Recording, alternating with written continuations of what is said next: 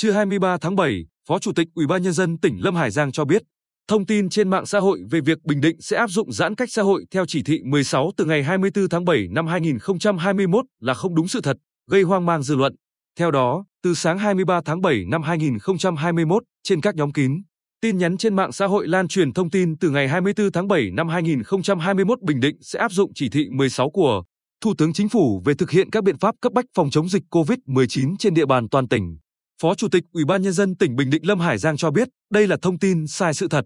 Hiện Bình Định vẫn đang tích cực thực hiện các biện pháp cấp bách phòng chống dịch COVID-19 phù hợp với diễn biến tình hình dịch trên địa bàn. Ban chỉ đạo phòng chống dịch COVID-19 Bình Định khuyến cáo và đề nghị người dân cần tỉnh táo trước những thông tin sai sự thật, nghiêm túc thực hiện các quy định về phòng chống dịch theo hướng dẫn từ các cơ quan chức năng. Đặc biệt, khi tiếp nhận thông tin, cần chọn lọc các nguồn thông tin chính thức, không chia sẻ những thông tin chưa được xác thực, thông tin sai sự thật, gây khó khăn cho công tác phòng chống dịch của tỉnh. Ông Giang cũng khẳng định, hiện nay, tỉnh đã có kế hoạch bảo đảm cung ứng lương thực, thực phẩm và các mặt hàng tiêu dùng thiết yếu phục vụ cho người dân, vì vậy việc tích trữ là không cần thiết. Đồng thời, Ủy ban nhân dân tỉnh Bình Định đã giao cho Công an tỉnh và Sở Thông tin và Truyền thông theo dõi, xử lý theo quy định của pháp luật đối với hành vi đăng tải, chia sẻ thông tin không đúng sự thật, gây hoang mang dư luận xã hội.